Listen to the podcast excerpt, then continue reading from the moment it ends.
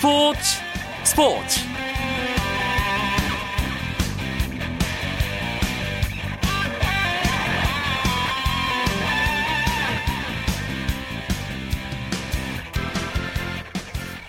안녕하십니까. 금요일 밤 스포츠 스포츠. 아나운서 이광용입니다. 28년 만에 아시안게임 금메달에 도전하는 축구대표팀 최종 명단이 이번 주에 공개됐죠 손흥민 선수의 불참으로 더욱 관심을 모았던 와일드카드 석장 김신욱, 김승규, 박주호 선수가 차지했고요. 최종 엔트리 20명 가운데 13명이 K리거로 채워졌습니다. 대표팀은 오는 21일 조추첨을 통해 상대팀을 결정한 뒤 다음 달 1일 소집 훈련에 돌입하는데요. 아시안게임 금메달을 노리는 이광종호의 도전은 이렇게 출발을 알렸습니다. 이 이야기는 잠시 후 축구 기자들과 함께하는 축구 이야기 축구장 가는 길에서 자세하게 나눠보겠습니다. 먼저 프로야구 경기 상황과 주요 스포츠 소식 정리하면서 금요일 밤 스포츠 스포츠 출발합니다.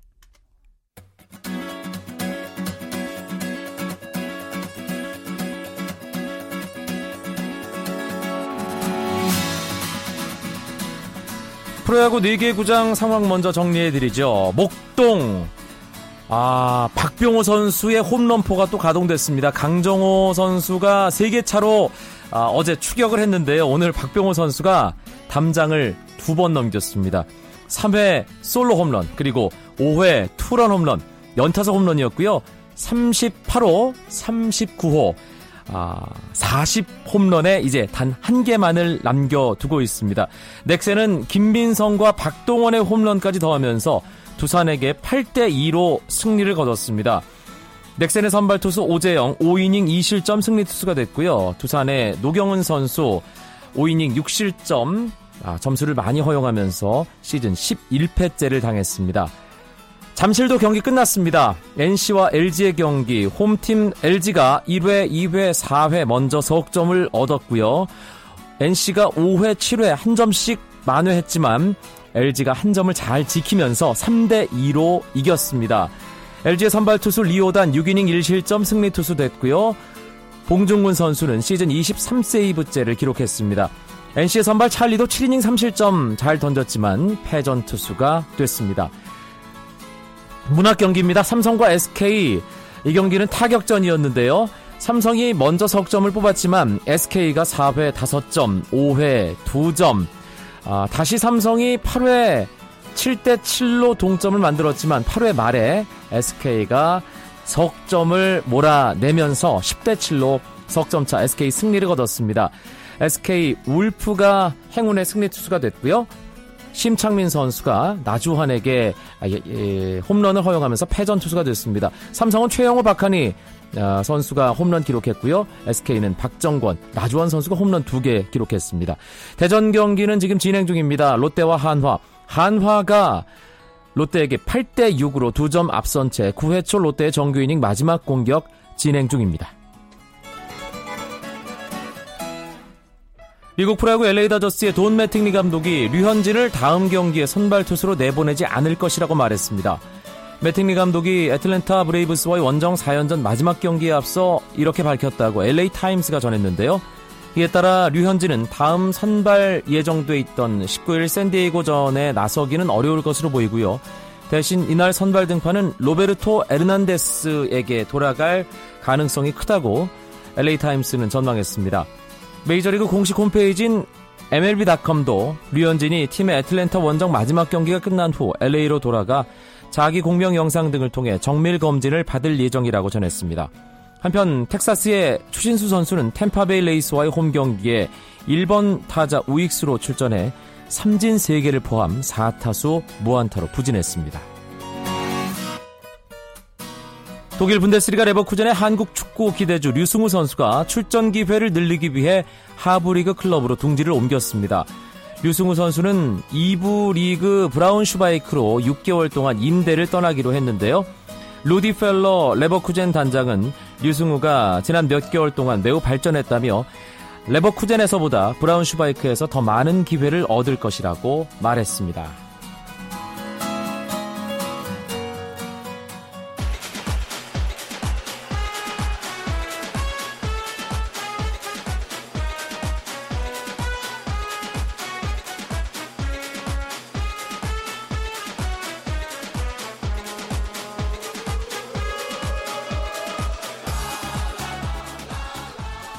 축구계가 이번 한 주도 참 바빴습니다. 축구계 여러 이슈들을 심도 있게 짚어보는 축구장 가는 길 시작합니다.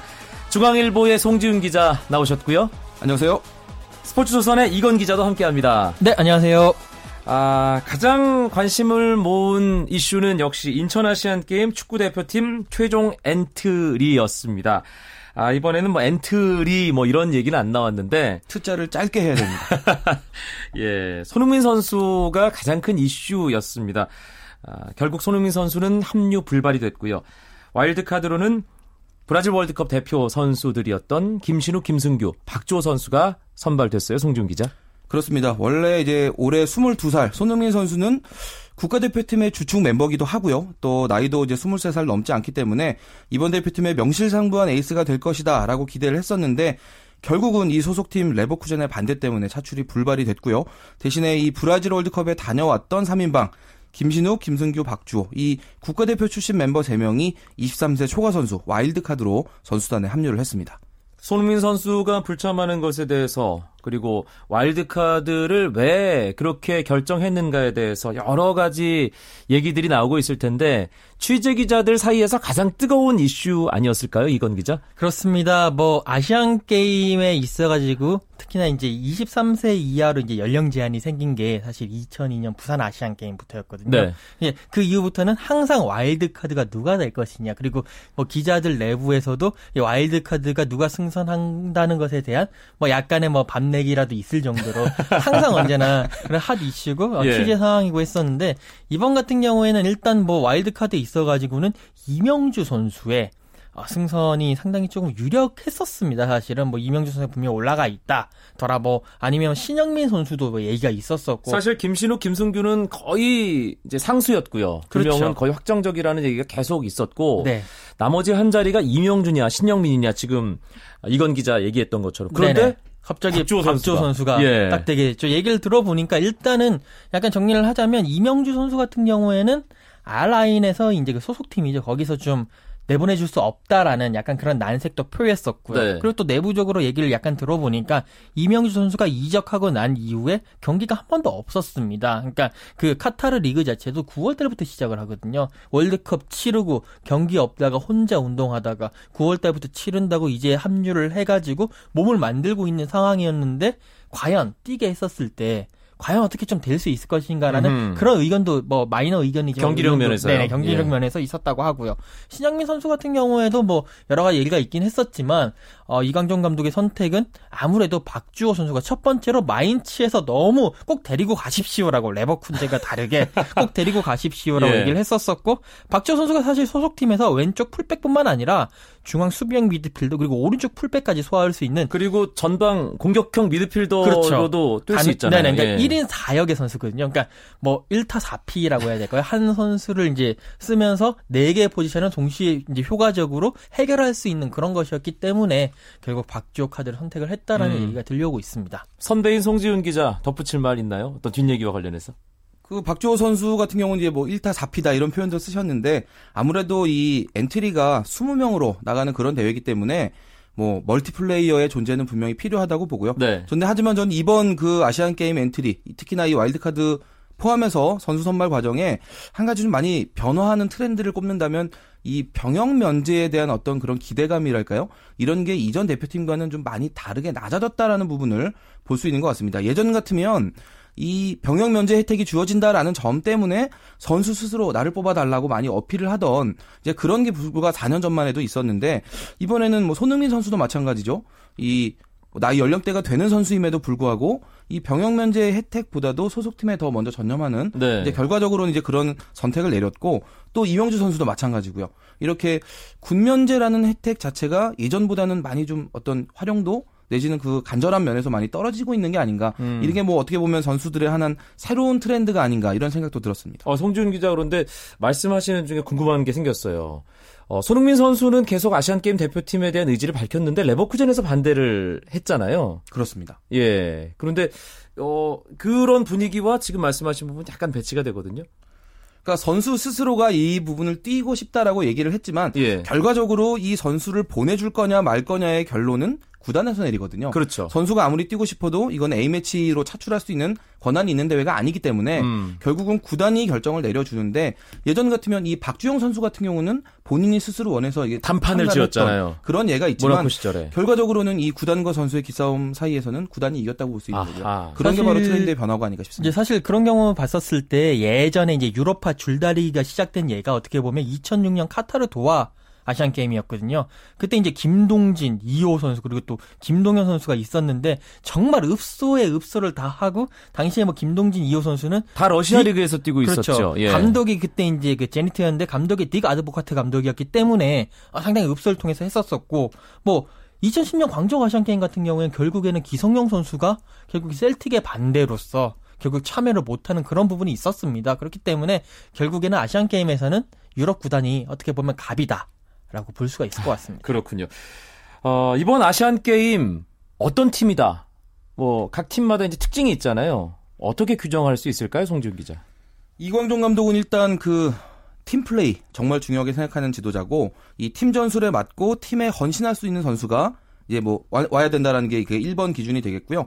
한편으로는 가급적이면 이 소속팀에서 꾸준하게 나오고 있는 선수를 뽑겠다라는 그런 기준도 분명히 있었고 특히나 이번 대표팀은 이 금메달과 병역 혜택이 연결되어 있는 아시안 게임 대표팀이기 때문에 와일드카드 선수까지도 이 병역 혜택을 받지 못한 선수들로 뽑겠다라는 그런 기준을 가지고 있었고 그 동기부여는 그렇죠. 확실하게 가져가겠다 분위기를 하나로 거군요. 유지할 예. 수 있는 그런 측면에서 이제 같은 처지에 있는 선수들로 가겠다 그 의지를 밝혔고요 실제로도 결과도 그랬습니다. 음 일단 그런 포지션별로 어, 자세하게 짚어보죠. 공격수는 김신욱 선수가 중심이고요. 어떤 선수들이 또 어, 함께 호흡을 맞추게 되나요? 이건 어, 기자. 이제 지금 K리그에서요. 그 공동 득점 득점 랭킹 공동 1위를 달리고 있는 아주 핫한 선수죠. 그 광양 루니 이종호 선수 그리고 전남 드래곤즈 예, 이종호 전남 선수. 드래곤즈 이종호 선수 그리고 또 지금 어 J2 리그 나가사키에서 뛰고 있는 이용재 선수 이렇게 이제 그 포워드로 분류를 했습니다. 음. 뭐 이거 같 드래프트 봤었을 때는 미드필더진까지 이건 아, 예, 기자가 정리해 주시죠. 뭐 미드필더진에는요 이제 포항에서 지금 자, 잘 나가고 있는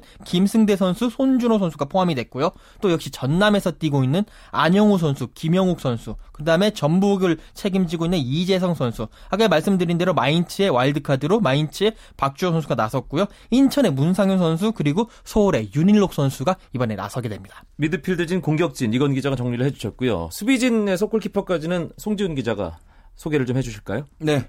포백 라인이 이제 가동이 될 건데요. 그 수비수 총 7명입니다. 중앙 수비수로 그 사간도스 김민혁 선수, 그리고 광저우 부리의 장현수 선수, 그리고 대전의 임창우 선수, 또 야마가타의 이주영 선수 이렇게 4명이고요. 왼쪽 측면에 호펜하임의 김진수 선수, 그리고 성남의 곽회성 선수, 또 오른쪽 측면에는 사간도스의 최성근 선수가 있습니다. 참고로 그 중앙 수비수 임창우 선수가 그 유사시에 오른쪽까지 볼 수 있기 때문에 뭐 그렇게 되겠고요. 또 골키퍼는 울산의 김승규 선수 그리고 수원의 노동건 선수입니다. 음, 최선의 선택이라고 볼 수 있을까요, 송지훈 기자? 음, 일단 포지션별로 이 이광종 감독의 어떤 원칙이 잘 지켜졌다라고 말씀드릴 수 있겠고요.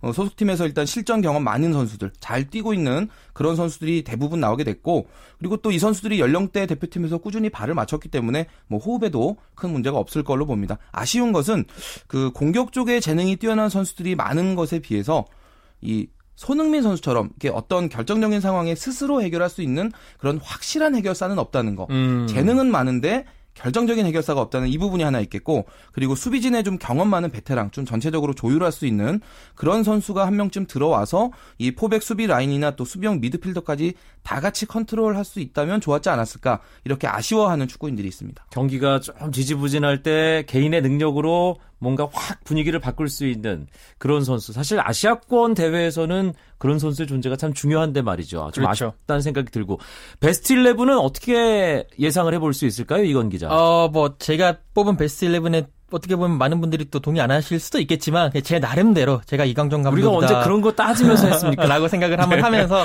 뭐 이광용 캐스터와 이광종 감독 뭐 무슨 사이인지는 모르겠습니다만 아, 저 광자 돌림입니다. 참 아, 죄송합니다. 예. 일단 말씀드리겠습니다. 예. 일단 원톱에는요 아무래도 김신욱 선수가 유력할 것 같습니다. 4-2-3-1 포메이션을 기본으로 하고요. 왼쪽 측면 날개 공격수에 저는 윤일록 선수를 배치를 할 거고요. 네. 어, 섀도우 스트라이커에는 김승대 선수 그리고 오른쪽 측면 공격수로는 이용재 선수 정도를 저는 생각을 솔직히 하고 있습니다. 뭐 안영호 선수도 있을 수도 있겠지만 어, 그리고 중앙 수비형 미드필더에서는 박주호 선수와 이재성 선수가 조금 더 어, 좀 더 이제 주전 쪽에 가깝지 않나 음, 싶고, 네. 어, 퍼펙트 라인을 보면 말씀하신 대로 김민혁 선수, 뭐 장현수 선수 정도가 이제 중앙에 서고 저, 제, 제 예상으로는요. 왼쪽에 풀백에는 김진수 선수, 오른쪽 풀백에는 최승호 선수가 설 거고요. 어, 뭐, 물론 골키퍼는 뭐, 개인적으로 노동건 선수가 좋긴 합니다만, 그래도 객관적으로 봤었을 때는 김승규 선수가 좀 더 잘할 것 같습니다. 예, 송지훈 기자 좀 다른 생각이 있나요? 뭐 전체적으로 비슷한데요. 이제 저는 아무래도 이제 오른쪽 날개 쪽에, 그러니까 왼쪽은 윤일혁 선수가 아무래도 좀 더 경쟁력이 있다고 보고 오른쪽 날개로 저는 이재성 선수가 먼저 나올 아, 거로 보거든요. 예. 그래서 이재성 선수가 호흡을 맞추지 않을까 생각을 하고 그리고 중앙 미드필더로 이 손준호 선수에 대한 기대감이 상당히 높은 것 같아요. 여러 가지 채널로 알아보면 지금 이 코칭 스태프가 손준호 선수를 많이 기대를 하고 있는데 음. 아마 박주호 선수와 둘이 호흡을 맞추게 되지 않을까 저는 그렇게 예상합니다. 저는 오른쪽 공격형 미드필더로 어, 이번 시즌 전남 돌풍의 중심에 있는 안용우 선수가 한번 좀 이번에 아시안 게임에서도 맹활약하기를 좀 바라봅니다. 여자 대표팀 명단 간단하게 정리를 하고 갈까요? 누가 해주실까요? 네, 이건 기자. 골키퍼 예. 간단히 불러드리겠습니다. 골키퍼는요, 어, 인천제철의 현대제철의 김정민 선수 그리고 전민경 선수가 나오고요. 수비수로는 김도현, 김혜리, 임선주, 심서연, 송수란, 신담영 선수가 나섭니다. 어, 허리에는요 이영주, 권한을, 박희영, 최유리, 이소담, 정가을, 조소연 선수가 나서고요. 어, 포워드로는 정설빈, 유영아 그리고 지소연 선수가 이번에 차출이 됐습니다. 결국 박은선 선수 합류가 불발된 부분은 여자 대표팀 전력에 상당히 좀 마이너스 요인이죠, 송지훈 기자. 이 박은선 선수가 차출되지 못한 것도 사실 손흥민 선수의 경우랑 비슷합니다. 네. 뭐 소속팀 또 축구협회에서는 차출에 문제가 없다고 처음에 얘기를 했었는데 결과적으로 소속팀에서 내보내주지 않은 이제 그런 상황이 됐는데요. 사실 이 얘기를 제가 드리면서 좀 한 가지 축구협회에다 당부를 하고 싶은 게 그동안 이 축구협회가 선수를 차출하는 방식을 보면 선수 본인이나 에이전트한테 의사를 타진해서 이제 그 결과로 이제 미리 엔트리를 짜는 이런 경우가 많았는데 이거 사실 뭐 주먹구구 방식입니다. 네. 뭐 구단에서 반대하면 아무런 힘이 없는 거거든요. 그런 방식을 좀 벗어나서 이제는 축구협회가 구단과도 좀 직접 긴밀하게 협, 협력을 하고 논의를 하는 그런 시스템이 구축이 돼야 되지 않을까. 음. 이번 상황을 보면서 저는 그런 느낌, 생각을 많이 가졌습니다. 알겠습니다. 축구 기자들과 함께하는 축구 이야기, 축구장 가는 길을 듣고 계시고요. 중앙일보 송지은 기자, 스포츠조선 이건 기자와 함께하고 있습니다. 쳤다 하면 홈런이고 슛 골이고 각본 없는 한편의 드라마. 그것이 바로 그것이 바로 손에 잡힌 우승 트로피. 목에 걸린 그 배달 너와 내가 하나 되는 그것이 바로 그것이 바로 그것이 바로 꿈꾸던 스포츠. KBS 1라디오 이광용의 스포츠 스포츠 축구 소식들 조금 더 짚어보고 가겠습니다. 판 마르베이크 감독이 이번 주 안으로 오케이 사인을 낼 것 같았는데 금요일인 오늘까지도 아직 확정은 안 되고 있어요. 어떻게 진행되고 있나요, 송준 기자? 발표는 안 됐지만 일단 큰 틀에서 봤을 때이 판마르베이크 감독이 우리나라 대표팀 지휘봉을 잡는다라는 그 결심을 내린 건 맞는 것 같고요. 이제부터는 뭐 디테일의 그런 합의가 남았습니다. 그 파마르베이크 감독이 지금 세금 전문가 그 도움을 받아서 우리나라와 네덜란드의 어떤 세금 시스템에 대해서 지금 공부를 하고 있는 것으로 지금 얘기가 들리는데 예. 뭐 연봉에 대한 이 세금 네덜란드에서 내는 게 유리한가 아니면 우리나라에 내는 게 유리한가 뭐 그런 정도의 논의를 하고 있는 것 같고요. 이제 다음 주 정도에는 우리나라 대표팀 감독으로 부임하겠다라는 입장을 공식적으로 밝히고 그 이후에 뭐 어떤 선수 선발 방식 그리고 또 국내 체류 일수 같은 이런 뭐 세부적인 내용이 논의가 될 것으로 보입니다. 알겠습니다. 다음 주에는 인천공항 입국장에서 판마르웨이크 감독을 볼 수 있지 않을까 그런 생각도 조심스럽게 드는군요.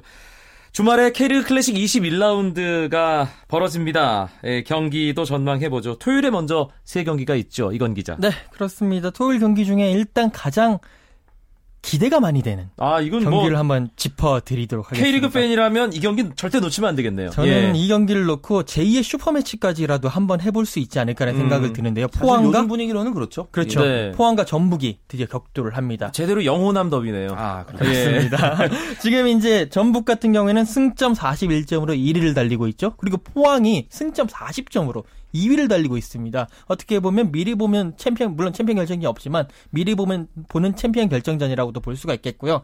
이번 경기 같은 경우에는 또 선수들 스토리도 재밌습니다. 절대 양립할 수 없는 두 기록이 격돌을 합니다. 어, 첫 번째로는요, 포항의 골키퍼, 신화용 골키퍼가 자기 개인적으로 지금 6경기 연속 무실점을 하고 있는데, 이번에 무실점을 하게 되면 7경기 연속 무실점입니다. 이게 역대 기록, 골키퍼 기록이 1등이 1화, 예전에 1화에 1994년 1화에 신혜선 선수, 샤리셰프 네. 선수가 8경기 연속 무실점을 했었는데, 그게 1등이고요. 2등이 이훈재 선수가 7경기 연속을 했는데, 여기에 이번에 신하영 선수가 도전을 합니다. 근데 왜 양립할 수 없는 기록이 도전하냐면 이동국 선수가 있습니다. 전북에는. 네. 이동국 선수가 지금 전북에 입단해서 99골을 넣었습니다. 아하. 이번에 100호 골을 넣었는데 또 이동국 선수는 포항이 배출해낸 포항 youth의 자랑 아니겠습니까? 그렇죠. 뭐 포철 고등학교 그때 포철 공고였죠. 나오면서 그 자기 포항, 자기가 자라온 포항에서 그런 자신의 또 대기록 그것도 아끼는 후배 신화용의 기록을 무너뜨리면서까지 과연 격돌을 하면서 기록을 세울 수 있겠는가가 또 하나의 관전 포인트라고 보실 수가 있겠습니다. 이 경기 오랜만에 스코어 맞추기 한번 할까요? 이건 기자?